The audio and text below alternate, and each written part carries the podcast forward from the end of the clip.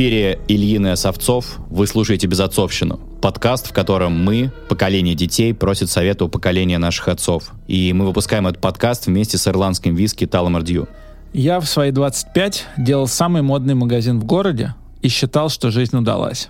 А, я в 25 работал на первом, снимал развлекательные шоу, здоровался за руку с Нагиевым и был уверен, что это круто. Наш сегодняшний герой в свои 25 привез в Россию интернет. После этого он участвовал в паре революций, возглавлял издания и компании, работал с Борисом Березовским и успел стать большим русским поэтом. Нам часто кажется, что поколения до нас были великанами, в тени которых мы теряемся, но он с этим не согласен. Сегодня в «Безотцовщине» Демьян Кудрявцев. Человек, про которого писал Пелевин.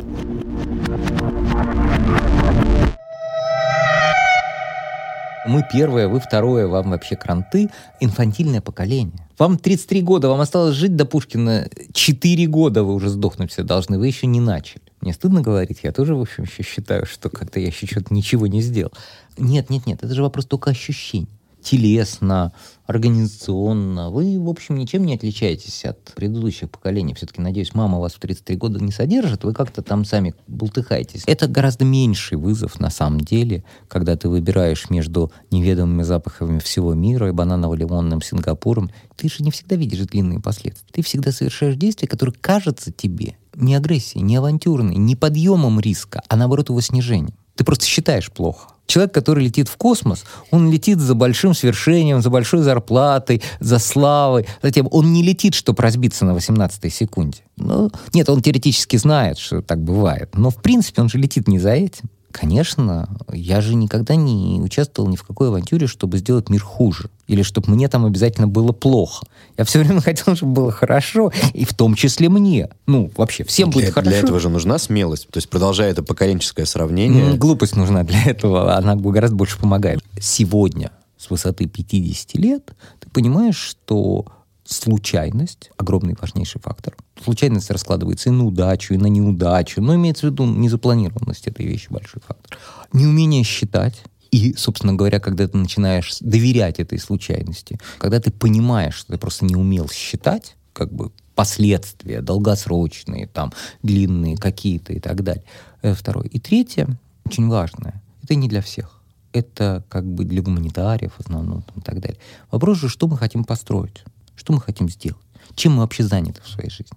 Есть много разных людей, которые в разные годы сказали, что художник, в моем случае, не знаю, литератор. На самом деле это не важно, это и менеджер бывает, и кто угодно, человек творческий, как бы создающий. Он создает в первую очередь не объект, а самого себя, свою биографию. И, конечно, вот этот поиск биографии, который ребенку страшен, если случайно в нем оказаться, не надо ничего преувеличивать, оказываешься ты в нем чаще всего случайно, он сам по себе ужасно наркотичен. То есть, когда ты первый раз сделал что-то, что никто не делал, у тебя получилось, ты просто дальше хочешь это делать. А может быть, первый раз ты это сделал случайно, ну просто тут дорога кончилась, и ты упал с обрыва. Надо же не разбился. Вот твою мать, буду дальше прыгать с обрыва. На самом деле, вот тут я и говорю, тут надо бы сесть и посчитать, какая вероятность, что если ты превратишь прыгание с обрыва в свое основное занятие, ты расшибешь свою голову. Она очень высока. Я расшибал, и, собственно говоря, я и расшиб.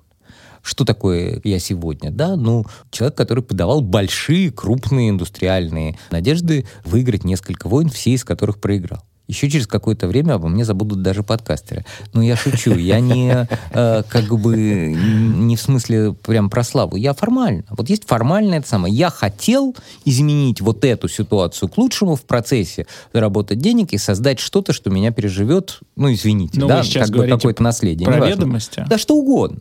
Что угодно, любой проект, который как бы произошел э, в нашей жизни, цена того, что мы в него вписываемся, состоит в том, что ты должен его либо бросить, либо потерять. В этом, то есть как бы ты, как знаете, как в Голливуде вот учили нас Голден Майер, да, так сказать, они написали все эти книжки, где было написано, что такое голливудское производство, или как мы сегодня говорим, что такое венчур. 20 проектов, один из которых, дай бог, выстрелит и покроет все твои предыдущие... А, то есть это еще и в Голливуде тогда Да, понимали. да, так они ставили, да. Да, У них была такая задача. в- Локомотивный фильм Да. и все остальные. Вот. И главное, что ты должен снять все остальные, потому что ты не знаешь, какой из них локомотивный. В этом же проблема.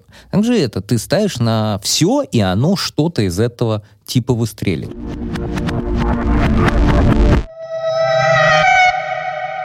Мне лично очень сложно, во-первых, признать, что кто-то в моем поколении круче, чем я, потому что легко говорить про того, кто старше. Есть еще время, ну, ты понимаешь. Про своих сверстников тяжело это признать. А во-вторых, это еще очень важный момент. Когда мы все вместе, наше поколение что-то делает, то мы же не смотрим друг на друга, потому что мы просто не видим, не замечаем этого. Мы смотрим на тех, кто был до нас, мы на них ориентируемся. И вот из-за этих двух причин на мой взгляд, возникает эта путаница, что нам начинает казаться, что раньше было лучше. Мы просто не успеваем посмотреть внутрь, вглубь собственного поколения, и в этом проблема. Ну, а ты согласен с тем, что говорит Демьян, что это просто такой поезд подъехал, и что если бы, условно говоря, поезд поменять или нас с тобой переместить в прошлое, то, возможно, и с нами бы случились такие удивительные вещи, как с ним. А ты уверен, что внутри поколения а, наших отцов они тоже вообще смотрят друг на друга? Ты помнишь «Полночь в Париже» фильм? Мгм. Они постоянно ссылаются на тех, кто был до них. Ты когда начинаешь что-то делать, ты не смотришь на того, кто рядом с тобой. Ты просто не успеваешь узнать, что он делает. Ты смотришь на тех, кто был до тебя. Я хочу стать главным медиа-менеджером. Я начинаю смотреть на Кудрявцева. Я не начинаю смотреть на красильщика. Потому что в моем понимании, ну, как бы Илья, он где-то здесь, а тот великий. Вот о чем я говорю.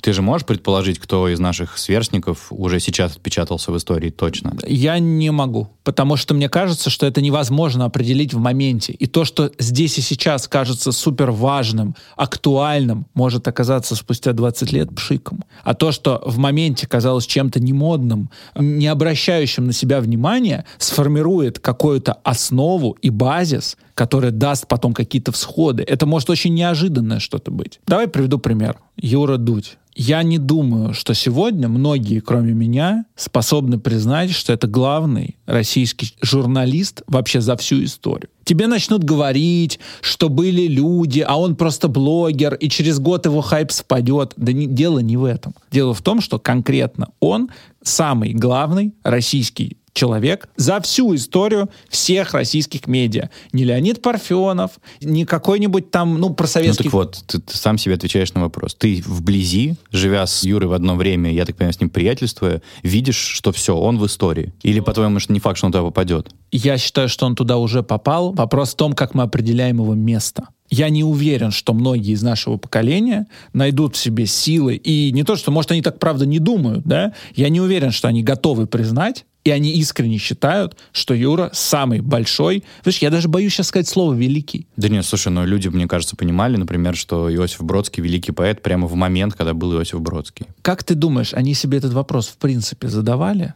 Ну, я думаю, что обсуждали это как минимум. Я думаю, что это то же самое, что и мы. Мы обсуждаем, что он великий, но вот это слово, ну его даже сложно сказать. Ну им же не разбрасываются. Мне гораздо проще сказать, Леонид Парфенов великий тележурналист. Ну великий. А Юра нет, потому что ему тоже 30 там с небольшим. Но это все оценочно. Я про другое. Хочется же какие-то методологические признаки вырабатывать, а не просто делиться, ну, типа, это великий, это невеликий. Есть ли ощущение, что Демьян так уверенно говорит, потому что эпоха, в которую он как бы максимально отметился, она закончилась? То есть он все-таки там один из ярких представителей прошедших лет российской истории. Понимаешь? И может быть из-за того, что мы просто в моменте, вот эпоха закончится, там, например, путинская, я имею в виду вот этот политический век, и мы оглянемся назад, мы еще будем живы, мы даже еще будем как бы вполне себе, но мы посмотрим назад и такие, а, вот кто в эту эпоху был ярчайшими представителями той или иной профессии. Я сейчас в процессе разговора понимаю, что еще есть такая проблема, что сейчас все в прямом эфире, и сейчас все как на ладони. Кто что сказал, кто что сделал. То есть от момента действия до момента того, как мы про него узнали, проходит один клик по клавиатуре. Раньше это было не так. То есть информация шла дольше. И в тот момент, когда кто-то в России стал великим писателем, до того момента, как цензура это пропустила, ну, понимаешь, Да. могло пройти очень много времени. Сейчас это очень быстро. И сейчас сам формат величия, он обесценивается, потому что, в принципе, великим стать надолго очень сложно. Владимир Высоцкий, он был великим. Цой, он был великим. Бодров, он был великий. А кто после них? Видимо, Юра Дудь. Именно он. И это не смешно. Да нет, я, я посмеялся, потому что представил, когда в подъезде будет написано Юра Дудь жив.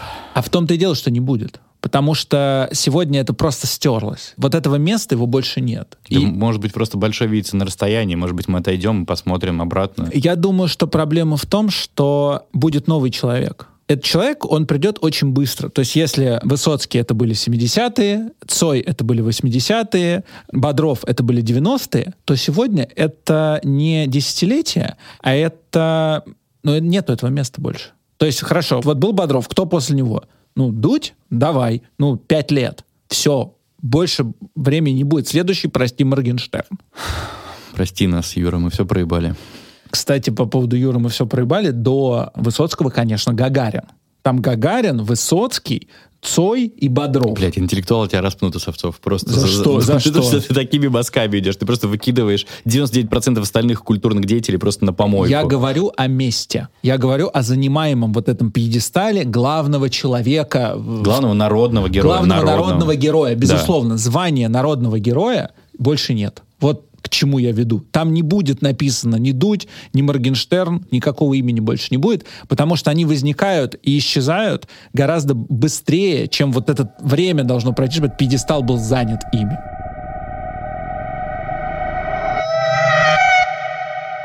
Спасибо, что слушаете «Безотцовщину». Если вам нравится наш подкаст, то, пожалуйста, поставьте нам оценку и напишите комментарий в Apple подкастах или поставьте лайк в Яндекс Музыке. А еще лучше поделитесь этим подкастом с вашими друзьями и близкими.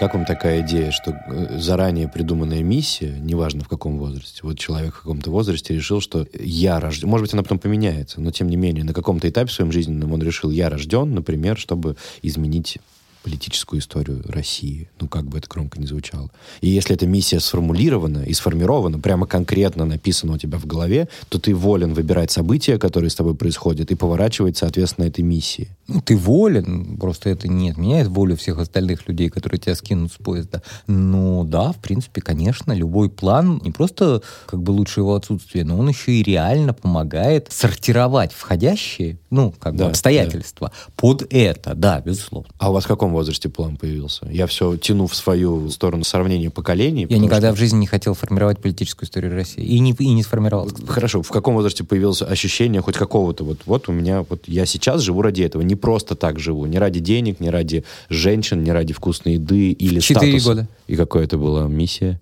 Я хотел писать по-русски. А в более каком-то уже осознанном возрасте? Я хочу писать по-русски. То есть вы все-таки вот по своему призванию чувствуете себя писателем? Да. И я и по профессии, в общем. Все остальное я набирал впечатлений и ощущений. Да, но это совершенно не обязательно в 4 года знать, кем ты будешь. А миссия не должна быть направлена вовне, а не внутрь? Ну, как будто бы все, что касается нас, не может являться миссией. То есть, типа, я хочу быть самым красивым, это вроде бы не миссия. Или даже я хочу стать олимпийским чемпионом. А вот я... Нет, почему? Я хочу стать олимпийским чемпионом. Это вовне. Потому что я хочу стать олимпийским чемпионом для всех. Конечно. Да. Потому что нельзя стать олимпийским чемпионом для себя. Кто-то ну еще должен с тобой соревноваться.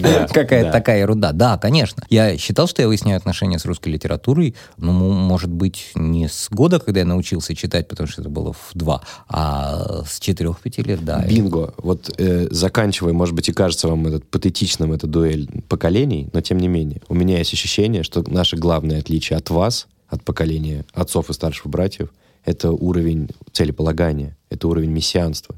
Я, правда, оглядываясь вокруг, я не могу сказать, что я вращаюсь в каких-то невероятных кругах, но это вот такие московские яппи, хипстеры, вот эти вот. И это все история Ну, ну, я думаю, про что, себя, я, я думаю, что вам кажется. Я Да? думаю, что вам кажется, что это операция. Объясню почему. Потому что просто в нашем поколении, в силу возраста, вы уже видите, вы знакомитесь, вам бросаются в глаза люди этого типа. Ну, вы не в состоянии знать все предыдущее поколение, а свое Да. вы знаете ближе. Да. Поэтому в нашем поколении вы видите людей этого типа, а в своем вы видите разных. И поэтому пропорция вам кажется перевернутой. Но на самом деле я знаю огромное количество своих ровесников, даже вполне успешных, состоятельных, очень много изменивших, которые так не формулируют и считают, что никакой миссии них Они нет. просто вот так идут. Да, они как бы живут так. Четыре года они ничего не хотели, да, они в 20 ничего не хотели, а в 30 не хотели ни того, что они сейчас хотят в 50. И при этом как-то вот совсем нет, и под все подстраивались. Всякое такое. Я сидел тут с одним человеком, реально серьезно вовлеченным в процессы переустройства общества. Но не чиновником на зарплате, а инициативно тратящим свои силы, деньги, я бы даже сказал, свободы на то, что происходит. И он мне там то все, а что дальше, что как-то. Я как-то обронил ему что-то, что-то спросила, и я ему говорю, наследие главный мотиватор, конечно. То есть, как бы, зачем мы это делаем, и что после нас останется? Он говорит, нет, ерунда, это никак, ничего после нас не останется, мы умрем, нам будет все равно. Нет, это не может быть мотиватором.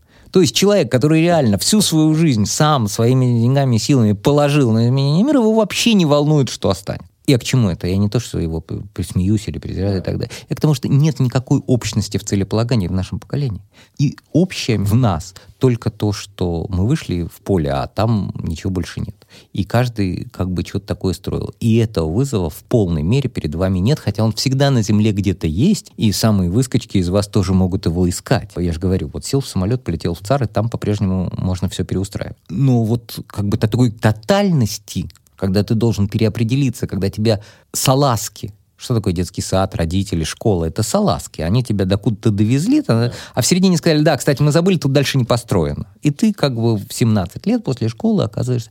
Вот это единственное, вот это обрыв дороги, единственное, что было между нами общее. Мы на самом деле же очень разные все. Наше поколение — это вообще очень чужоечная, разная вещь. Вы на самом деле гораздо более сплоченными стратами обладаете. Потому что, ну вот есть Москва, в ней есть хитрые там какие-то объединения. У нас одновременно были какие-то люберцы, которые нас били. Мы были какими-то хиппими. То есть это был кошмар, разрозненность, каждый искал свой путь и так далее. Все, что у нас было общего, это полная безнаказанность нашего завтра, потому что никто не знал, чем наказывать будут. Просто ну, сейчас мы уже понимаем, тогда как бы нет. А в этом смысле поколенчески, генерационно вы гораздо более цельная вещь. Ну, вам не кажется, что это присутствие в космосе, из-за того, что дверь открывалась, а там зияющая пустота и, может быть, только какие-то далекие звезды недостижимые, именно это сделало вас просто более бесстрашными? В да, но, но не всех, слова. не поколение. Просто вы познакомились с теми, кто в этот космос вышел. Блин, ну, потому про... что все остальные сдохли. Вы сказали по поводу того, что вы хотите писать по-русски. Я в какой-то момент времени, где-то ну, наверное, пару лет назад осознал, что я хочу говорить по-русски. И меня немного разъедает эта тема, потому что у меня есть ощущение, это какое-то деструктивное желание, когда я хочу говорить, я хочу писать, но при этом ты не для кого-то это хочешь, а скорее всего потому, что ты хочешь вот этим заниматься. А может ли креатор, творец добиться действительно признания если он просто хочет вот этот процесс. А тут есть такой момент. Вот три разных вопроса в одном задали. Сейчас я вам расскажу. Первое. Вот это большая поколенческая разница. История про то, что все должно быть для людей, это не свойственная нам история. Вам это поколению предыдущему. Конечно, у нас мы выросли на развалинах Советского Союза, там все было для людей, это всегда казалось все враньем, давайте начнем что-нибудь сначала для себя. Для людей уж как-нибудь потом. Это вот как раз сейчас торжество левой идеи, все хипстеры читают по-английски, там принято для людей. Мы уже прошедшие в этом смысле. Мы либертарианцы, мы Чичваркин, мы вот это вот весь ужас и кошмар. Я про людей во вторую сторону очередь. Но у этого есть и обратная сторона, ответственность, которую ты понесешь на себя ну и они тебе никаким признанием не должны. Кто сказал, ты хочешь добиться признания? Я разве сказал что-нибудь, что я хочу добиться признания? Я ничего не хотел. Нет, я, хотел я то... про свою боль а, говорю. А это, сори, ну, так сказать, да, если ты хочешь добиться признания настоящего, глубокого памяти, ты должен в том числе хотеть что-то, наверное, для людей, хотя мне тоже кажется, что это вторично, потому что все-таки творческий импульс, он импульс внутренний, он имманентно присущен человеку, он его отличает в разных формах от животного, да, он человек пытается в своем развитии, как человечество, да, как бы сделать красивее, сделать лучше, чтобы звучало, чтобы камень, можно же просто вот продолжать строить коробку, можно постепенно начать на ней вырезать какие-нибудь фигуры.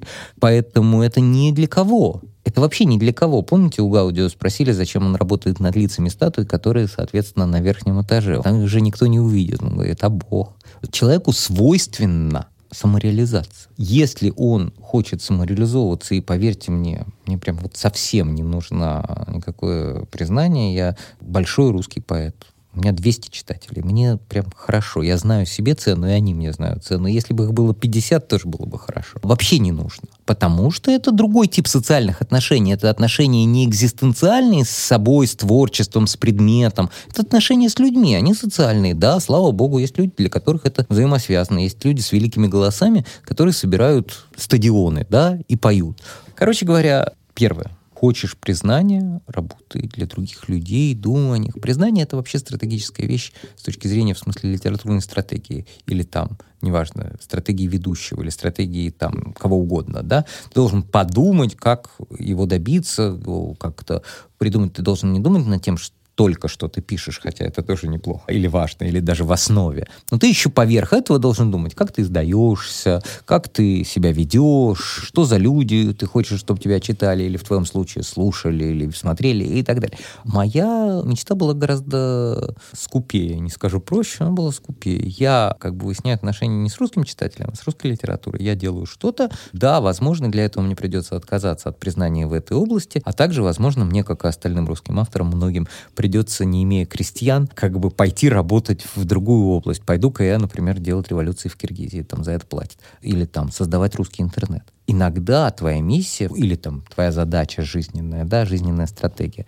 входит в разногласия с необходимостью чего-то другого быта, кормить детей, не знаю, ну, самое простое. Иногда какие-то бывают более сложные разногласия. Ну, и ты делаешь какой-то выбор. Чем ты за этот выбор платишь? Ну, например, моя репутация как бизнесмена, медийщика, там, неважно кого угодно, отражается на моей репутации как автора. Вообще не шучу ни на секунду. Есть многие люди, которые тем самым предвзято смотрят на мои тексты. Есть издатели, которые говорят, ну, чем будем его издавать? У него денег до хрена, он там в случае чего мы возьмем Тюткина. Вот, короче говоря, у этого много есть проблем разных вот когда ты живешь две такие жизни. Но мне-то кажется, что это ненормально жить две жизни, и надо и зарабатывать тем, ради чего ты создан, и делать это. Потому что если у тебя не получается, значит какая-то это ошибка. Долг? Нет, нет, не обязательно. Ну, в смысле, желательно, прекрасно, но не все общества могут все, они в разных стадиях развития. Представь себе какого-нибудь литератора, давайте проще, или там учителя, может быть, такое благородное призвание, да, в деревне в Африке или в поселке в Сибири. Не может он нормально этим зарабатывать. Но он должен либо отказаться от призвания, либо отказаться от, от места, где он это делает, где на самом деле он наиболее нужен, потому что ну, там как раз надо кого-то а зачем нам представить? Перед нами сидит литератор, поэт и писатель. Вы могли бы зарабатывать тем, чем хотели всю жизнь заниматься? Вы могли бы быть всю жизнь только писателем?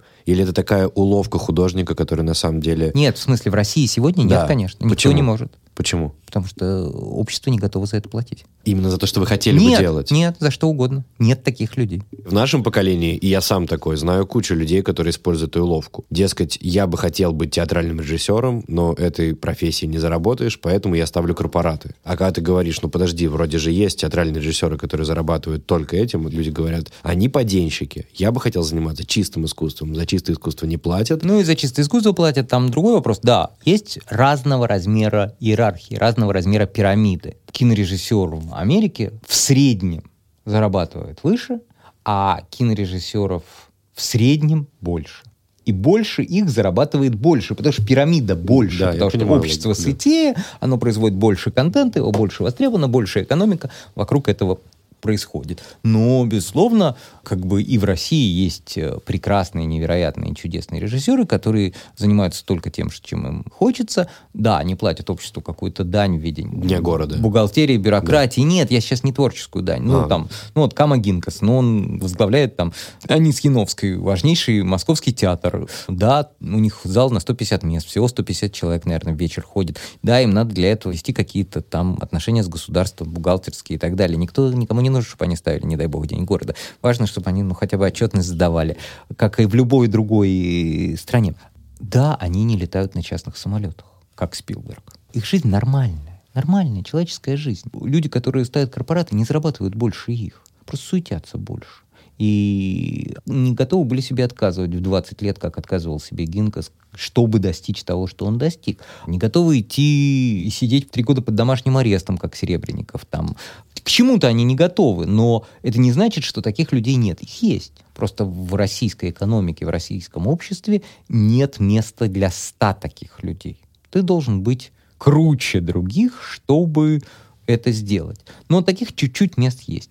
А литераторов, особенно поэтов, хотя я пишу и прозу тоже, которые зарабатывают этим, в России просто вообще нет. Точка. А, я думаю, что Григорий Шалч Артишвили в каком-то смысле такой человек, но он и, в общем, и давно уже в России ну, не живет. Прозаика, наверное, все-таки есть. Я ну думаю, вот, что... я думаю, что Акунин такой Иванов, человек. наверное. Нет, конечно. Алексей. Который... Нет, конечно телесценарий. Нет. А, Быков, наверное, только, опять же, не книжки, а 750 гастролей, преподаваний, учительства в школе, 20 часов работы в сутки. Да, он работает словом, слава богу. Так жизнь сложилась. Но это не книжки, конечно. С тиражей не живет ни один человек. Вы не хотели бы себе такой жизни?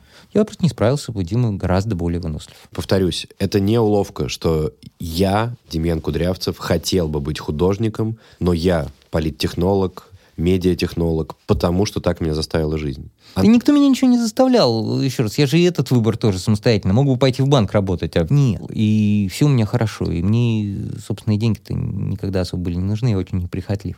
Но вот Паша бывал у меня в офисе э, много раз. Это всегда 4 квадратных метра.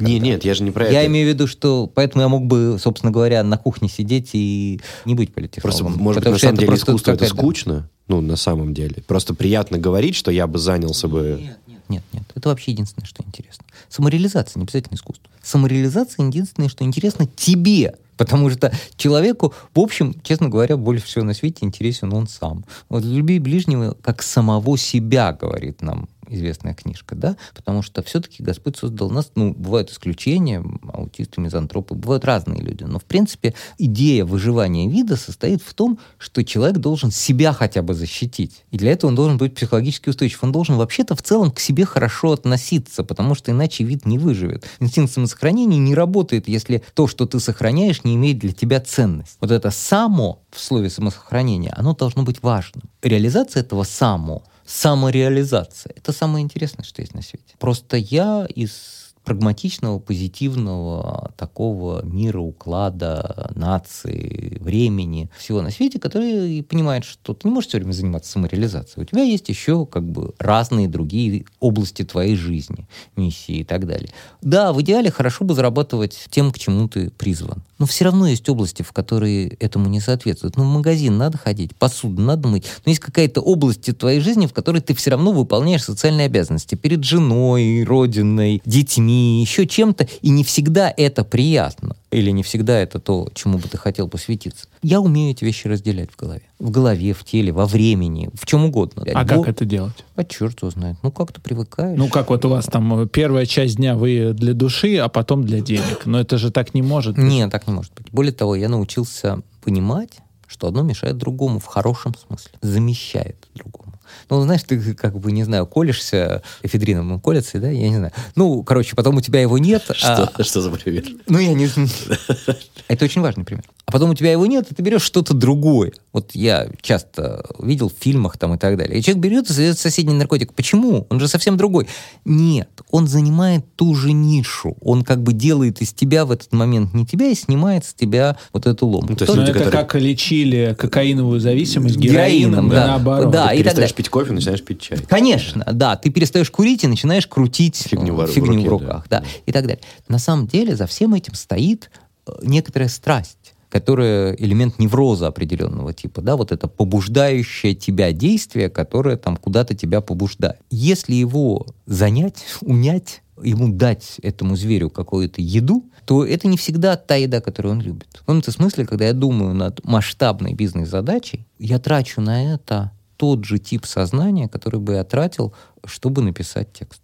И я в этот вечер обычно никаких текстов больше не пишу. То есть вы приверженец идеи, что энергии всего 100%, независимо от того, это не что связано вы- с энергией. Наоборот, энергия от этого только нарастает.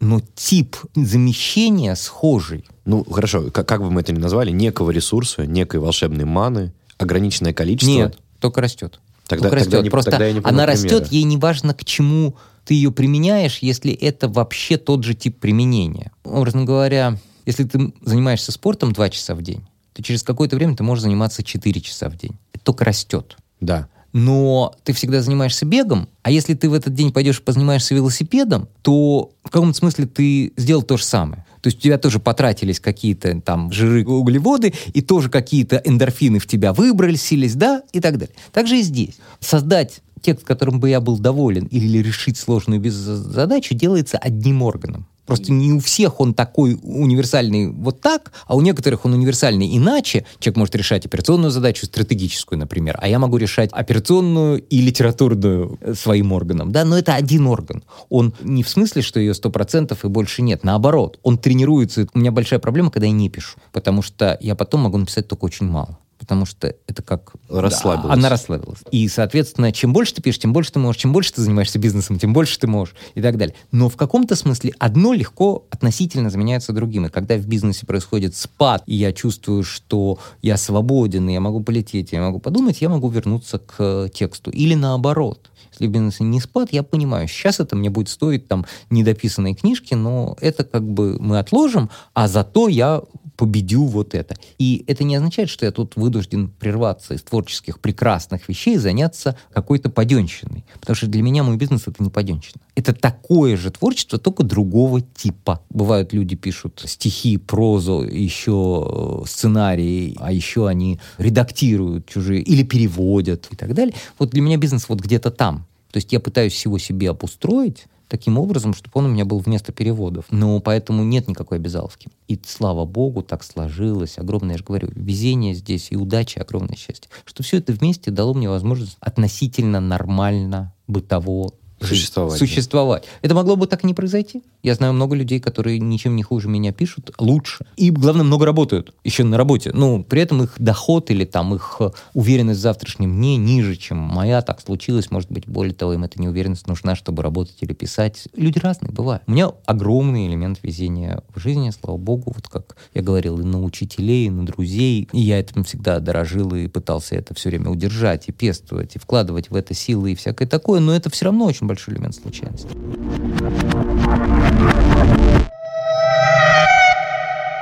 Я, если честно, не до конца, с одной стороны, понимаю, о чем говорит Демьян, а с другой стороны, то, о чем он говорит, даже если представить, что я все-таки понимаю, мне кажется, это так работает вообще не у всех. Ты можешь мне объяснить, вот то, что сейчас говорит Демьян по поводу замещения одной энергии другой, у тебя это также работает?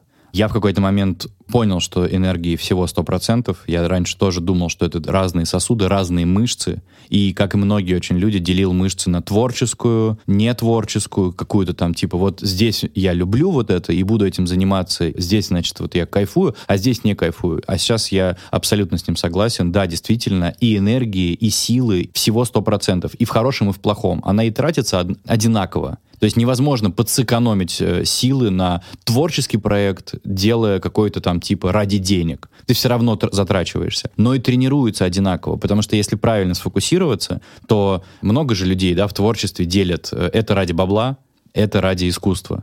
Так вот, на проектах ради бабла можно прокачиваться, потому что ты все равно делаешь продукт, ты все равно делаешь дело. И когда ты одной рукой управляешь большим издательским домом, а второй пишешь стихи, как ни странно, мне кажется, это действительно работа твоего мозга и сердца в каком-то синергическом усилии. Ты должен себе объяснять и себя настраивать на то, что ты никогда не выполняешь работу просто ради денег что ты должен придумать себе какую-то иную мотивацию, потому что если что-то делается только ради денег, то рано или поздно просто ничего не получается. Да, я сам яркий пример этого. То есть я много лет делал какие-то вещи на российском телевидении, потому что э, большой чек, и в какой-то момент я понял, что если это не полюбить как-то иначе, то есть, если не изменить фокус, не изменить настройку, с которой ты приезжаешь на площадку, то у тебя просто, правда, перестает получаться. Я в какой-то момент понял, что я продолжаю делать эту работу, но получается полное говно. Коллеги перестают меня уважать, у людей возникает вопрос, почему я получаю такие бабки за то, что я делаю,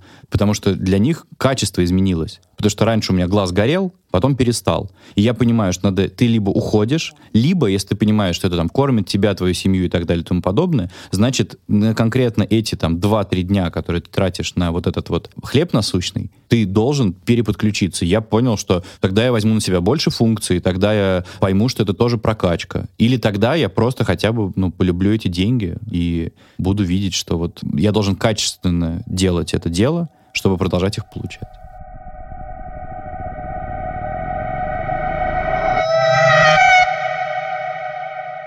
По поводу великих русских писателей. У Пелевина в двух романах есть э, герой с редким именем Демьян. В «Снав» и в «Тайные виды на гору Фудзи». Угу. К сожалению, спросить у автора мы не можем. Вот плохо работает. Надо, как журналисты, надо найти Но это же подкаст, мы можем сказать Пелевин в студии. И какой-то непонятный голос скажет «Здравствуйте, это я». Но если еще СНАФ — это совпадение, то «Тайные виды на гору Фудзи» — это, в общем-то, описанный герой с вас. Есть такое представление, да. Вы с ним общаетесь? Нет, мы никогда не общались с Виктором Олеговичем Пелевиным. Я думаю, что виделись один раз, но это было так давно, что вспомнить это трудно. Это был 25 лет назад. Поэтому вряд ли это имеет сегодня значение и когда-либо это... Нет, вообще вы должны понимать. Дело в том, что у Виктора Олеговича есть такой прием. Он берет некоторые медийные сюжеты, которые он вычитывает, сидя в своем бомбоубежище в Корее, потому что он же никуда не ездит, ни с кем не встречается. Для него интернет — это реальная Россия, она вся вот на экране этого, этого самого.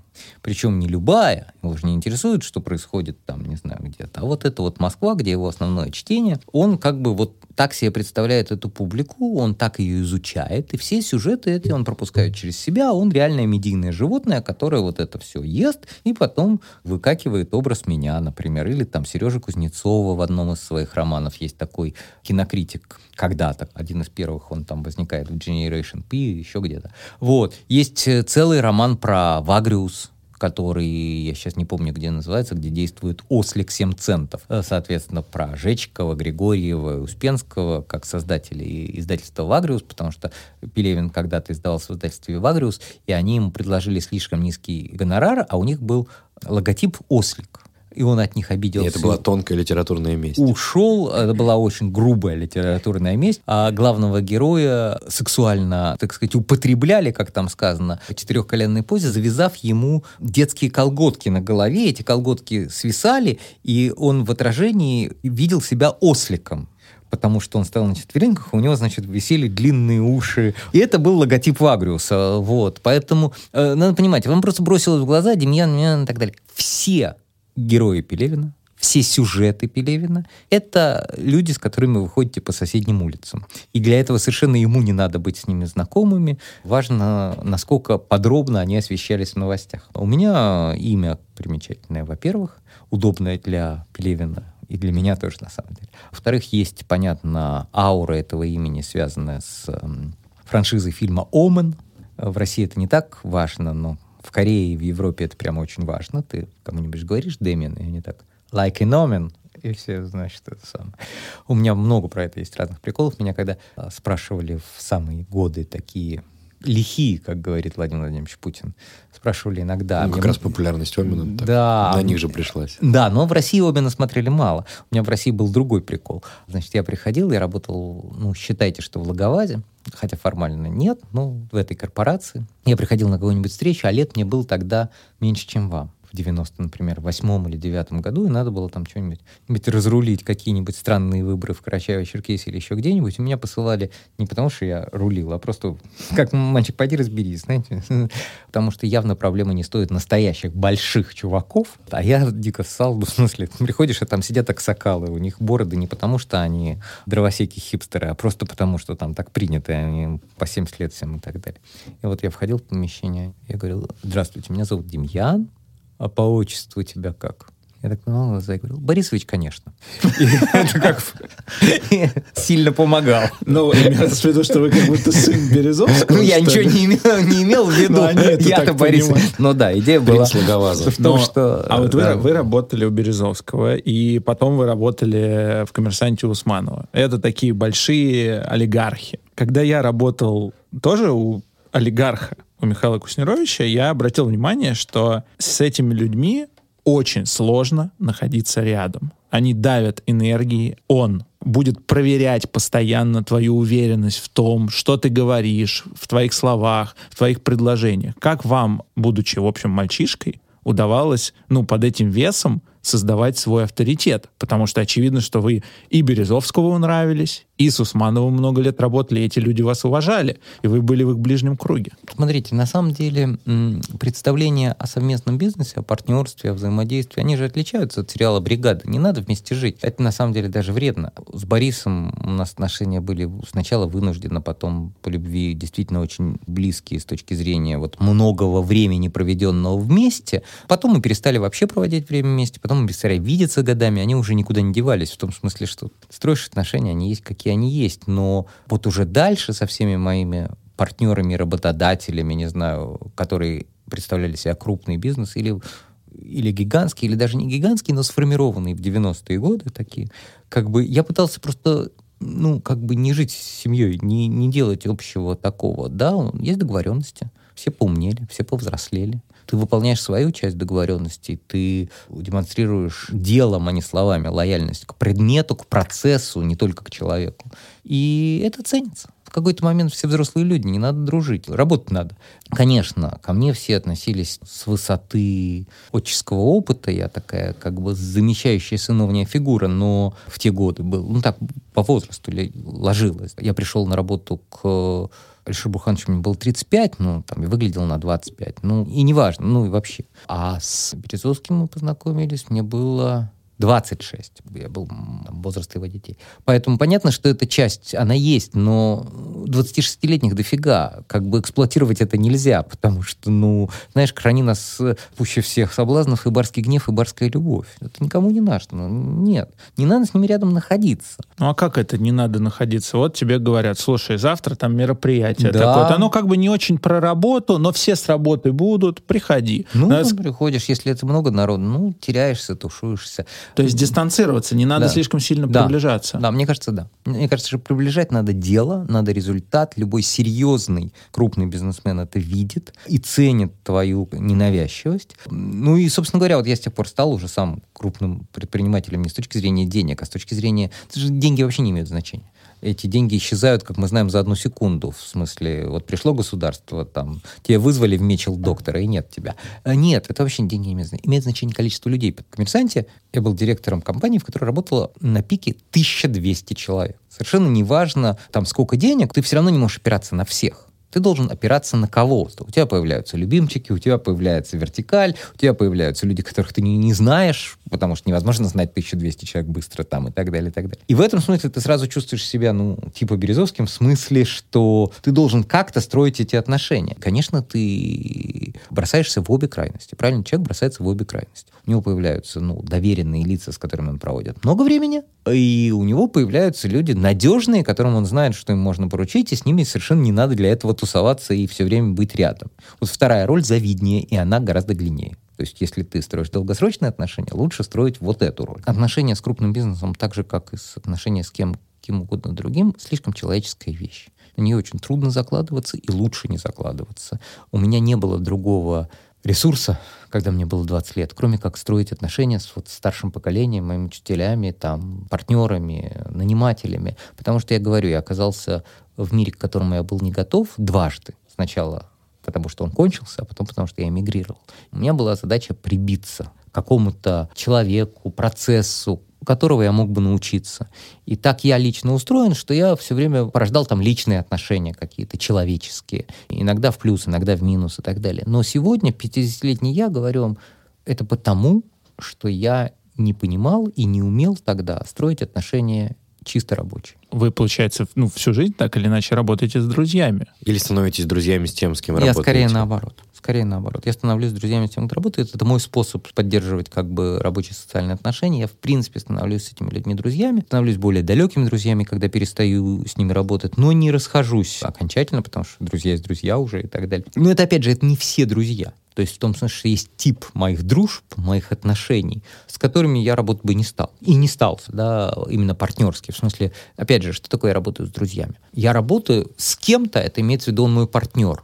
Мы с ним делим ответственность. Это один масштаб. Второй, я работаю с друзьями, это я работаю на кого-то, кто мы с ним не делим ответственность на нем на самом деле, а на мне моя перед ним. Это другой тип отношений. Есть третий тип отношений, когда я работаю с друзьями, в смысле, беру ли я на работу друзей. Это самое простое решение. Потому что я про своих друзей точно знаю, можно этого человека брать на работу или нет. Он будет эксплуатировать то, что мы друзья, и вообще плохо делает работу или нет. Но никакого общего места у вас нет по поводу того, что никогда не работать с друзьями. Нет, конечно, нет. Конечно. То есть с друзьями работать можно, Да? если вы заранее проговорили правильно. Нет, и вообще, если ты знаешь, что этот человек хорош для этого дела. Почему? Они же где-то работают. Понятно, что работа с друзьями, это, ну, там есть специфика некоторая. Как-то ближе про тебя знает, он что-то такое, ты не можешь с друзьями, или наоборот, можешь, ты со всеми не говоришь на «ты» в офисе, а с другом, ну, смешно тут вдруг переходить на «вы», и от этого возникает у других иллюзия там какой-то... Ну, это проблема, Чего-то там и деле, так для далее. компании. Да. С одной стороны, а с другой стороны, если ты принимаешь это решение, это начальник, то это проблема для компании, а не для тебя. То есть в том смысле, что ну, невозможно, все проблема. Ну, все проблема. Как бы я приехал неизвестно откуда, я не российский гражданин, я еврей. Почему-то маленькому такому отдали крупную компанию, ей заниматься. Проблема вообще все на свете. Как бы я купил ведомости проблемы, я не смог их удержать проблема. На свете в хорошем бизнесе, в большом, проблема примерно все. Из этого проблема то, что ты взял своего одноклассника на работу, это проблема двухнедельного срока. После этого либо он справился, и этой проблемы больше не существует, либо он не справился, и ты его выгнал. Этой проблемы тоже не существует. Она существует только в одном смысле. Если он не справился, и ты продолжаешь его держать на работе. Я этого никогда не делал.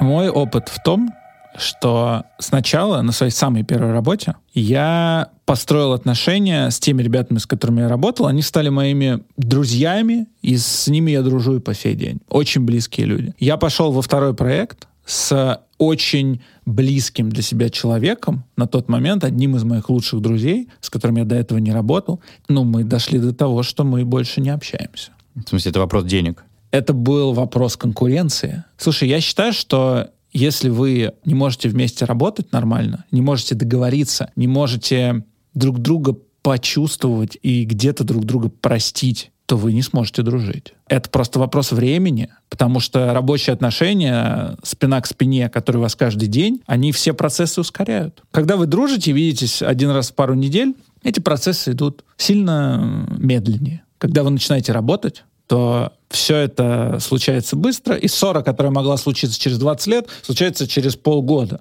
Но она все равно была запрограммирована в ваших отношениях. Да, но ты просто парадоксальным образом приходишь к выводу, что если ты с человеком работать не можешь, то и дружить с ним не стоит. Правильно я слышу? Если ты с человеком не можешь вместе работать, то есть какая-то проблема внутри ваших отношений, не рабочих, а именно Личных. подсознательно вы в чем-то не сходитесь. Поэтому мой вывод следующий. Если ты не можешь с человеком работать, то ты с ним не можешь дружить. Ну, как тебе такая мысль, что если ты не можешь с человеком работать, то дружи с ним, а не работай. Рано или поздно все равно посретесь. Доставки другие, понимаешь? Ну, то есть мы вот с тобой, вы не видите, друзья, но у нас перед нами большой классный деревянный стол, и вот он держит все, что мы на него ставим, хотя, возможно, где-то внутри он уже давным-давно треснул. Если мы начнем прыгать на нем с ногами, он провалится. Ну, значит, не прыгай с ногами. Дай этой дружбе столько, сколько она может понести. Это вопрос выбора каждого человека. Я не хочу. То есть А, ты хочешь испытать своего друга во всех ипостасях. В огонь и в воду его бросить, после этого вытащить его,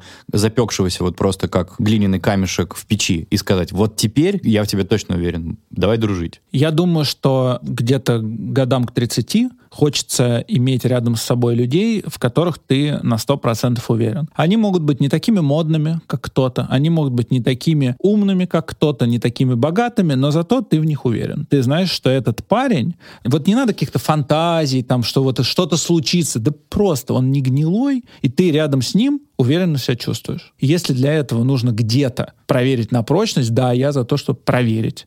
Потому что иначе ты просто живешь в каком-то неведении, получается. Я рад, что со мной произошла та ситуация, потому что я тогда точно понял, что вот какие-то люди, в которых я интуитивно чувствую что-то не то. Да, они классные, да, нам в моменте хорошо, но интуитивно я чувствую, что есть какая-то в отношениях проблема. Я понял, что эти, их надо сливать сразу. Не надо с ними углубляться в эти отношения. Ну, мы же всегда все чувствуем. Это очень важно. Не надо думать, что, ну ладно, вот здесь он нормальный, вот тут он нормальный, ну тут немножко что-то напрягает, ну он как-то не так к тебе здесь отнесся, как-то не так прореагировал. Ну это нормально. Ненормально. Сразу надо расставлять все точки над «и». Обязательно ли для этого делать общий бизнес? Нет. Но расставлять точки, на мой взгляд, нужно.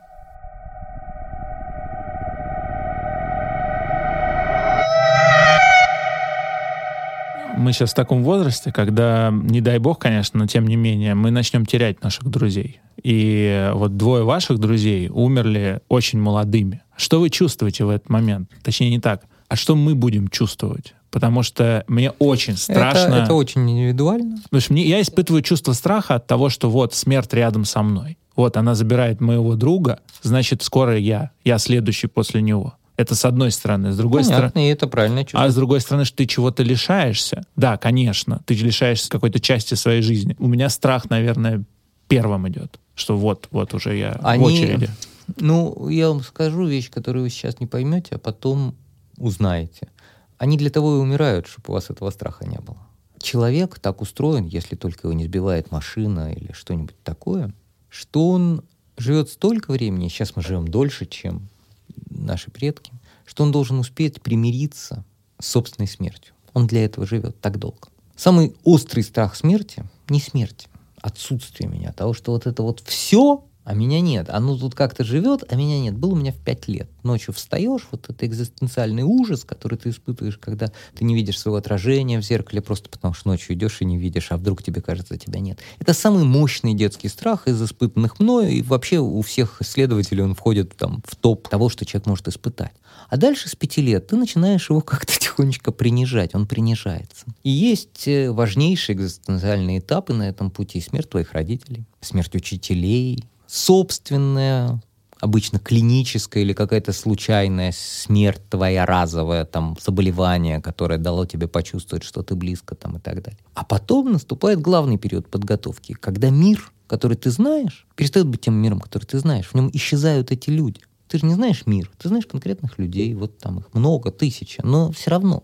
Исчезают люди, которые помнят, как называлась компания, которую ты создал. Исчезают люди, которые помнят, как выглядел троллейбус на Невском проспекте. Они все исчезают, и в какой-то момент это примеряет тебя с мыслью, что, ну как бы, а зачем ты здесь? Тебе больше нечем и не с кем обсудить, поделиться, сопережить и так далее. Ты какой-то залетевший на какую-то неизвестную инопланетянскую планету. Это трудно понять. Ты дорожишь сегодня друзьями. И, в принципе, ты же, наверное, хочешь, чтобы у тебя было много друзей. Близких не может быть очень много. Но, в принципе, ты хочешь, чтобы они были. Мама, когда ей исполнилось, в общем, очень мало лет, 65 тогда, сказала, что друзья больше не нужны. И я ее не понимал. Тогда мне было 20. Казалось, что единственное, что на свете нужно, это друзья. Но с годами она оказалась права. Тебе нужны те друзья, которые у тебя были. Тебе не нужны новые друзья. Потому что ты не можешь себя Я не знаю, проассоциировать я не знаю через них. почему. Я не знаю почему. Потому что это место уже занято. Потому что человек исполнен каким-то каждый разным, но определенным набором вакансий, валентностей, которые не исчезают никогда от того, что кто-то уходит. Мне очень жалко, что нет Носика ежедневно со мной. Это человек, которым я много лет проводил каждый день. Вот я с Березовским и Усмановым не проводил, а с Носиком проводил, хотя на работу бы его не взял. Мне очень жалко. А с одной стороны. С другой стороны, когда прошла вот первая боль такая первых лет, там, первого года, другого, ты понимаешь две вещи. Во-первых, что они никуда не делись, потому что они, я уж точно атеист и всякое такое, просто имеется в виду, что ты привык поверяться этим разговором, ты вот, в общем, спокойно ведешь с собой. Я знаю, что бы сказал Антон по поводу любого из того, что э, со мной происходит. То есть он просто не умер в каком-то смысле. Для меня нет. Я спокойно с ним продолжаю разговаривать. И это не свойство меня или моих отношений с Антоном. Так же вела себя моя мама, так же ведут себя пожилые люди. Человек находится в том культурном социальном срезе, который был, когда он был на своей главной высоте. Когда это главная высота? Это в У каждого, возраст? у каждого по-разному. Но э, для меня это, безусловно, там вот от 20 до 30, я относительно ранее, сейчас, может быть, это от 30 до 40 происходит. В пушкинские времена, да, вот это лицейство, это вообще очень рано. Они все там в 30 уже стариками себя чувствовали. Вот входит Кара- глубокий старик Карамзин, да. Не знаю, это по-разному у разных поколений и по-разному у разных людей. И я в каком-то смысле считаю, что у меня очень много впереди, а какие-то друзья еще, к счастью, или там не друзья, а референтные точки остались, я в этом смысле психически мобилен. Второй вывод, который ты из этого делаешь, состоит в том, что смерть — это одиночество социальное, которое мы все обретаем с годами. Э, Вам еще реально далеко, ваше поколение будет жить долго, но его можно случайно обрести, если все там, не знаю, вот попали под машину. Оно, грубо говоря, зачем-то нужно. Это тот опыт, который тебя готовит к чему-то другому. Вот благо у вас есть все друзья сейчас, более или менее, вам поэтому и страшно. Ты боишься на сотые похороны собственной смертью перестаешь бояться. Поверьте мне, хотя странно говорить это в 50, но я сначала в теоретически унаследовал это знание от предыдущего поколения. Просто я был счастлив жить в среде, которая многое формулировала. Мои родители, мои учителя очень многое говорили вслух, плюс я читал много книжек, и вот как бы сначала я теоретически в это не верил, а потом я уже стал это ощущать, и до сих пор еще не в полной мере ощущаю, но потому что у меня еще есть впереди какое-то это самое. Но вот вас уже предупреждаю. У меня мой сын, он живет с мамой, и мне очень было непросто находить в себе мотивацию быть отцом. То есть вот именно вот энергию из этого черпать. Нет, это никакое, это не черпается никакая энергия. Ну, говорят, что у матерей иначе, у отцов никакая энергия из этого не черпается. Это затратная вещь. Это инвестиция. Возвращается потом. Вам уже возвращается? Да, конечно. А конечно. в виде чего она возвращается? В виде радости, в виде помощи, в виде наличия на земле человека, который похож на меня, благодарен мне в чем-то чем-то нет, имеет ко мне отношение, носит мое имя, при этом мне человек близкий. В том смысле, что психологически близкий, я узнаю жесты, это как бы тешит не самолюбие, а что-то другое. Ну вот как бы вот ты чего-то, какая-то такая история. Вот он, человек хороший тебе, это от этого очень хорошо. Можно позвонить, попросить о помощи, можно наоборот, э, уже не по обязанности, а как бы свободно эту помощь дать, и ты не считаешь, что ты при этом как-то на сторону, а все в семье. Я сам был разведенным отцом, я очень мало сил недостаточно вкладывал в своих детей от разведенных браков, безусловно. И большое счастье, что их мамы или общество или еще что-то сделало их в общем и целом приличными людьми. Но радость, которую я получил, когда они прожили все переходные возрасты и стали взрослыми, ну, практически ваши ровесники. Моему старшему сыну почти 31 год. И это взрослый, самостоятельный, страшно успешный человек, который при этом считает, что он обязан мне жизнь. Не, не то, что обязан, а в смысле, ну, который, что я часть его жизни. Это очень круто. В общем, в каком смысле аванс. Я не так сильно, я не так сильно часть его жизни, как мне бы хотелось. У вас получается говорить с сыном о серьезном, о важном? Вот да, о, конечно. О чем-то таком Конечно, просто этого физически мало. Во-первых, потому что моего отца не было передо мной никакой конкуренции. Никакой. Пушкин, отец, ну, может, пара смешных книжек. До 10 лет, пока я не начал читать, ну, приблизительно все, что валялось в доме. И когда появились уже какие-то друзья настоящие, типа в школе и так далее, это был единственный источник развлечений, знаний, предметов. Ничего не покупалось. Мне нужно было что-нибудь, я шел к отцу, и это откуда-то появлялось. Но чаще всего он это делал своими руками. Как бы ужасная советская история, советская власть, но это в каком-то смысле невероятное счастье. Это абсолютно библейские отношения. Конечно. Они тогда более-менее все. Если тебе отец или мать или тетка не сшила брюки, у тебя их не было. Это простая история. Вот. Потому что, ну, нет, в смысле, можно было купить в каком-то магазине, отстояв очередь, вот это вот говно. Но, как бы, конечно, конечно, воровали ткани, шили бананы, я помню, еще что-то. Все это у нас делал один папа. Мама у нас занималась изменением мира. И в этом смысле, конечно, и он со мной не то чтобы говорил специально, давай сядем поговорим. Он все время со мной разговаривал. Да, ты же заняться ничем не можешь. Ну, кроме во дворе. Школа заканчивалась, например, в два, в детское, ну, или детский сад. Ты, ты приходил на работу к отцу, куда еще можно было. В пять ты уходил с ним работать, ты шел в магазин, ты приходил домой, ты готовил с ним еду. В девять вечера ты шел спать. Все, вот такая была жизнь. Она была такая лет до восьми-девяти, и у моих детей ее никогда не было. У них были вместо этого кружки, полеты, day off, night out, э, я не знаю, какие еще бывают слова. У них была мама, папа был в разводе или еще что-нибудь такое. Конечно, даже мы действительно, то есть для моих детей разговор с отцом — это разговор. Это надо сесть и поговорить с отцом. Вот я именно об этом. У вас а, получается? Ну, иногда получается. Разговаривать это... без иронии. Нет, это без иронии. Я имею в виду с сыном, на, да, вот прям о, о, о жизни, о Нет, смерти. Конечно, конечно, но просто это специальное действие, это разговор, оно запоминается как разговор, а этих вас, разговоров а не вас, может быть много. А да. у вас с вашим отцом часть жизни, конечно, это просто рутина. Наша, это другая история, когда была преемственность, когда они жили и разговаривали, и это я до 8-9, а мои бабушки и дедушки проживали в одной квартире всю жизнь, или в одном доме в местечке. Как бы они жили все вместе, не было никаких разговоров. Они разговаривали в воздух, и все это слышали. Это был другой тип сознания. Нет, я, может, и жалею, может, и не жалею, это смешная жалость, это бессмысленно. Я не могу детям такого дать, и вы не сможете. Поэтому, первое, не переживай.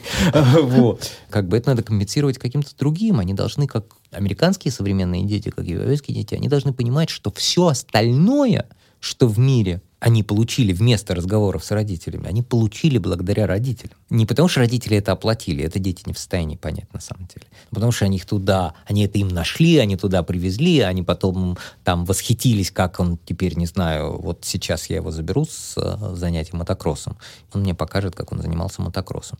Минут пять мы пообщаемся, но он это запомнит. Он был на мотокроссе, я его туда отдал, и потом я офигел, как он на нем ездит. Это единственное, что ты можешь сделать, кроме того, что желательно платить элементы. Я, когда разговариваю с вами, главная разница, которую я вижу, это ваша готовность говорить просто о серьезных вещах, в то время как, когда я разговариваю со своими сверстниками, я сам чаще всего иронизирую, а когда не иронизирую, получаю ярлык душнило, сейчас так говорят. Ну, не так, не совсем. Ну, Я, выбирайте, я к тому, что вы выбирайте просто- лучше собеседника. Вы просто классно сказали, что мы второе инфантильное поколение, и мы еще инфантильнее, чем даже вы. Да, да? да. Ну, это обстоятельства такие, да, так что. Ну вот, учитывая, что ваш сын там недалеко, практически наш ровесник, у вас есть какое-то, хотя дурная футурология, но тем не менее, есть какое-то предположение? Мы повзрослеем, и если повзрослеем, то когда? Дай бог, как можно позднее, потому что единственный способ взрослеть быстро — это взрослеть перед лицом катастрофы. Я вам ничего такого не желаю. Война очень хорошо взрослит, нищета взрослит ужасно прекрасно, прям быстро очень. Всего этого я вам не желаю. Вот. Чем дольше вы в, укутанной колыбели чего-то там, тем позднее вы взрослеете. Человек же не делает ничего, что можно не делать. Ну, рано или поздно же нам, вот как страна, общество, как бы это пафосно не звучало, оно же скажет, вот штурвал, а мы такие, а можно обратно в колыбель? Просто скажет не вам в этой ситуации. А тем, у кого было нищее, тяжелое, трудное детство, он уже давно в школе КГБ, потому что там хорошо кормят. Ему и скажут. То есть все-таки надо было через тот космос пройти. Нет, я еще раз, я же не знаю, как правильно. Я вам рассказываю, как будет, а как правильно, я не знаю. Смотрите, вы вот все время, вот это ваше поколение говорит, выйти из зоны комфорта. Да. Ну так выйдите из зоны комфорта и быстро повзрослеете. Или не Но взрослеете, это потому- делается только фактически, то есть это только полетом в царь делается. Это нельзя внутри в головы у себя прокрутить. Нет, нельзя. Не обязательно в ЦАР, можно еще что-нибудь другое. Но выйти из зоны комфорта — это действие, это не сознание. То есть надо прострадать. Нет. Ну как? Ты вышел Да. И, может быть, преуспел. и преуспел, и не пострадал. Это одно и то же, опыт один и тот же. Но обычно в ЦАР едут либо если ты немножко трехнутый, либо если тебя туда отправили. Нет, почему? Я Нет, вот нет, это было, по- мы, говор- мы говорим, что... по зову ну, сердца. о, по зову Нет, сердца он это- немножко трехнутый, но неважно, это в хорошем смысле.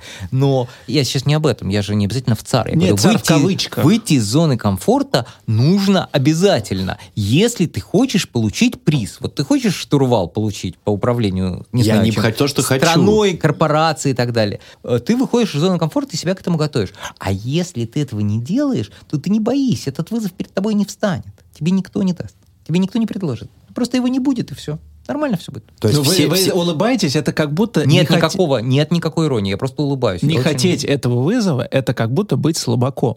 Нет. Нет, я не над этим смеюсь. Я смеюсь над идеей, что это не сбалансированная вещь. Что можно, знаешь, это я тут посижу в комнате, потом выйду, мне там что-то предложат, э, ответственность какую-то, а я к ней не готов. Да нет, никто ничего не предложит. Не, я не этого боюсь. Как бы там все так Ты же будет. боишься, что, что ты не захочешь ее брать, что ли? Да нет, я, я в целом просто... Не готов. Так не готов, там и вызова да нет. нет, Ну, я нормально. вечно просто наблюдаю этот диалог э, с, вот именно уже с нашим поколением, когда мы такие там, неважно как там, митингом, э, статьей, песней протестной, мы как бы говорим тем, э, уже даже не отцам, а дедам, ребят засиделись, они такие, так вы не готовы. Ну, в смысле, вы ничего не делаете, а мы и правда не готовы. Нет, Мы- то это мы- вы не готовы.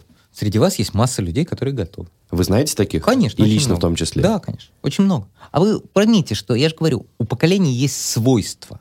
Но свойства же не означает, что они все одинаково воплощены, вот как у нас. Просто у вас там может быть, э, как сказать, амплитуда разная, но вы просто не знаете представителей нашего поколения, которых не удалось, потому что они все лежат с венами в могилах. Но они все тоже были, это не то, что нет никакого свойства. Свойство — разная реакция на вызов. Вот так же и у вас. Там вы вот так, а кто-то другой Вот совсем я иначе. тоже не знаю. Я вот просто... Я, я, я не хочу сейчас спрашивать, перечислите мне топ-3 30-летних, но как будто бы в социальном поле я утыкаюсь бесконечно в кого Слушайте, Нет, ну, конечно, 30 вы- лет да. сегодня это относительно молодой человек. Он еще не достиг чего-то, чего вы слышите, чего вы знаете, чтобы стать частью большого социального Мне 26 истории. лет логоваз. Да, но это просто тогда было мало. А Пушкин, а Лермонтов 18, а Гайдаров 16. Времена были другие, да? Сейчас другие времена. Но они тоже по-прежнему есть. Сейчас человек относительно уже взрослый, это там 35-36 лет, этот человек там соразмерен каким-то вызовом. И я этих людей все время вижу. Они есть в политике, вот все эти бесконечные, как бы, вот КАЦ и это люди, которые тратят огромное количество сил, я не знаю, сейчас не важно, хорошо или плохо, вообще не мое дело, как бы волонтерят, там что-то делают, их куда-то там загребают. В 2012 году 20-летние ОВД-инфо там и так далее. Это в политике. В бизнесе неимоверное количество, ну, вообще с поправкой на Россию, да, но посмотрите, сколько русских уехало в Калифорнию и делают там стартапы, им всем младше 40 да, да, да, гарантированно, да, вот Дудь и его команда, посмотрите, что они делают. Мне смешны все эти ютуберы, инстаграмеры там и так далее, но они все тоже люди, распахавшие поляну на 2-3 миллиона последователей или вообще спорщиков, или тех, кто ими интересуется, я-то знаю, что это труд дикий. И да, неважно, про что они там, но они все младшие их нет вообще э, старше 30 лет, да, ну, там, и кроме, не знаю, какой-то, вот я посмотрел, там какая-то Галич вчера нам показали, да, а да. у нее там 2 миллиона и так далее. Неважно что, я к тому, что пассионарий есть как бы в каждой области. Вся область не пассионарна, в каком-то смысле, смешно говорить там про Инстаграм распахали там, но все равно это свойство в человеке есть, оно никуда не денется, никуда не делось, оно ровно там же и будет. Даже в культуре. Как бы я-то вообще не склонен говорить, что вот все там следующие, все дураки. Представляете, какой, э, что происходило в русском рэпе? ну вот еще совсем недавно, да, может быть, до сих пор я просто сейчас не слежу, ну, там, я уже имею право не следить, потому что я пожилой, но как бы, когда мне стало интересно, что там происходит, то там жизнь русскому року 80-х не снилась количество команд, их сложность, их какие-то пересечения, какие они разные, как они пашут, как они там как бы за э, это самое. Ну да, жалко, что это все немножко вторично по отношению к Нью-Йорку. Ну и рок был вторичен по отношению к Лондону. Но помимо вторичности, как будто у всего перечисленного, и у музыки, и у инстаграм-деятелей, и у ребят, вспахивающих YouTube, и у тех, кто уехал в долину и там покоряет, есть два свойства. Это все про себя. Это как раз то, как будто что вы передали нам я имею в виду поколение отцов, что первое делом думая о себе, и мы думаем, безусловно, о себе. Мы вообще первые, кто живет вот в этой вот Собянинской Москве, офигенной, и мы всегда выбираем сначала себя, а потом общественные пользы. И, во-вторых, это все, ну вот я не знаю другого русского слова, как не всерьез. То есть даже какой-нибудь условно Юра Дудь, как самый банальный пример попытки разговаривать всерьез о каких-то смыслах, кто такие русские, кто такие россияне, как мы должны строить образ нового русского человека, куда идет Россия. Он всегда напарывается на эту стену того, ну, что это, это душно, это, это душно, Юра, это душно. Давайте как не, ну, бы... Ну подожди, но он же это делает, он же это я распахал. Просто, я сейчас не пытаюсь как бы опровергнуть то, что говорит Демьян. Я говорю про то, что да, эти люди есть, но они все заняты собой, они не заняты общественным устройством, это не, политикой. Это не совсем так. Вот Оксимирона можно встретить на любой демонстрации, и понятно, что его тексты и вообще его обращения, если его спросили бы там и так далее, и так далее. Да, они не заняты попыткой институционального изменения, потому что это изменение, ну, как бы реально опасно. И если вы думаете, что в наши годы кто-нибудь, кроме 200 диссидентов или 500 диссидентов, этим занимался, то тоже нет. Как бы перемены упали на нас сами по себе. Горбачев что-то разрешил, и тут оно как ломанулось. А вообще в России реформы происходят сверху, а не снизу. И людей, готовых идти в тюрьму, их всегда ограниченное количество. А сейчас вопрос стоит только так. И э, количество ваших ровесников в тюрьме, ну, в пропорции на то, что мы как бы демократическая страна, все-таки много. И я их ужасно уважаю. Вот Гаскаров там есть прекрасный. Да вообще много есть э, людей младше э, Алексея Анатольевича Навального, которые как бы при этом все равно что-то, да, и платят за свои э, убеждения. взгляды, убеждения и так далее, и так далее. Я не могу слушать музыку Пусирайта, как и инсталляции их не могу смотреть, но я абсолютно им восхищен, они как бы невероятной силы девки, которые готовы к мировому переустройству, не только к русскому. Кстати, касается и феминисток, и Алены Поповой сейчас, которая баллотируется за защиту женщин и так далее. Поэтому нет, все это есть. Просто цена цена вопроса очень высока. Если бы мне говорили, что поедешь в Киргизию, мы тебя убьем там, я, может, тоже бы не поехал. Нет, ну, то есть просто я не поверил бы, но тогда не убивали. А сейчас все гарантированно знают, что тебя за пост посадят. И поэтому понятно, что это не всерьез, страшно всерьез. Но это не связано с инфантильностью. То есть инфантильность отдельно, а страх отдельно. Цена вопроса очень высока. Не надо об этом ни на секунду забывать. люди вашего поколения, которые эту цену готовы платить и делать эти шенки, они вообще невероятные герои, гораздо больше, чем наш. Пришли, а там типа дикий запад Против Дикого Запада не так страшно, против Сталина гораздо сложнее, потому что тут, знаете, заградоотряды, СМЕРШ, тюрьмы. Это то, с чем имеет сегодняшнее ваше поколение дело, и то, что в этом поколении, соответственно, меньше оголтелых, чем в нашем, это нормально. Может быть, если бы мы стояли перед таким вызовом, тоже было бы очень мало. Инфантильность, защищенность, тем, что вам этот Сталин платит в результате московским удобством, это как бы в каком-то смысле связанные, но и не связанные вещи. Понимаете, вот человек же всегда, у него же баланс. Вот здесь я забыл комфорт, а сюда я пошел зачем? Вот я пошел за приключениями. У меня, во-первых, комфорта не было, а во-вторых, я пошел за приключениями. А у вас другой выбор. У вас здесь точно есть комфорт, а вот здесь точно есть тюрьма. И это совсем другого класса выбор. Не надо принижать собственное поколение. И то, что в этом выборе десятки тысяч людей не выбирают тюрьму, это, сори, нормально.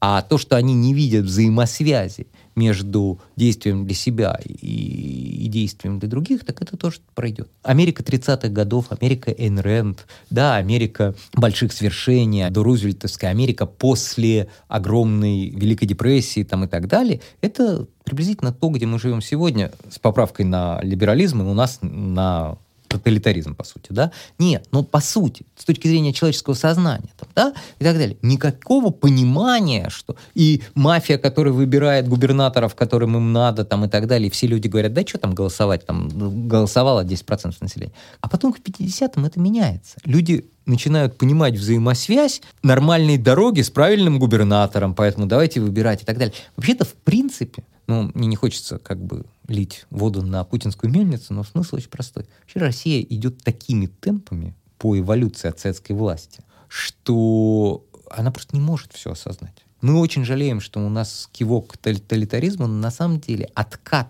демократических заболеваний, он же произошел почти во всех соцстранах. Вот Лех Валенса победил коммунистов, его избрали президентом, и следующий его сменяет социалист Квасневский. Потому что, ну, люди в целом все-таки хотят супа, а не свобод. А дальше они начинают понимать, что как-то суп связан со свободами, но это занимает некоторое время. А в первую очередь они говорят, как тут был суп, а его отняли, давайте уберем Валенсу и так далее. Россия сейчас, она вот, собственно говоря, избрание Путина, это отход от Валенса, это избрание Квасневского. Просто Квасневский на самом деле как бы был только социалистом, немножечко ставил страну в ЕС и спокойно пошел на пенсию. Наша сегодняшняя власть не такова, да, то есть у нас откат случился, а обратного еще пока не произошло, но все равно исторически это огромный путь вперед. Ваше поколение, да, может, чуть более инфантильное, чем мне бы хотелось, но если не представляете, насколько вы осмысленнее, чем советские люди, которые вообще ничего не меняли или там не могли и так далее, практически в тех же условиях.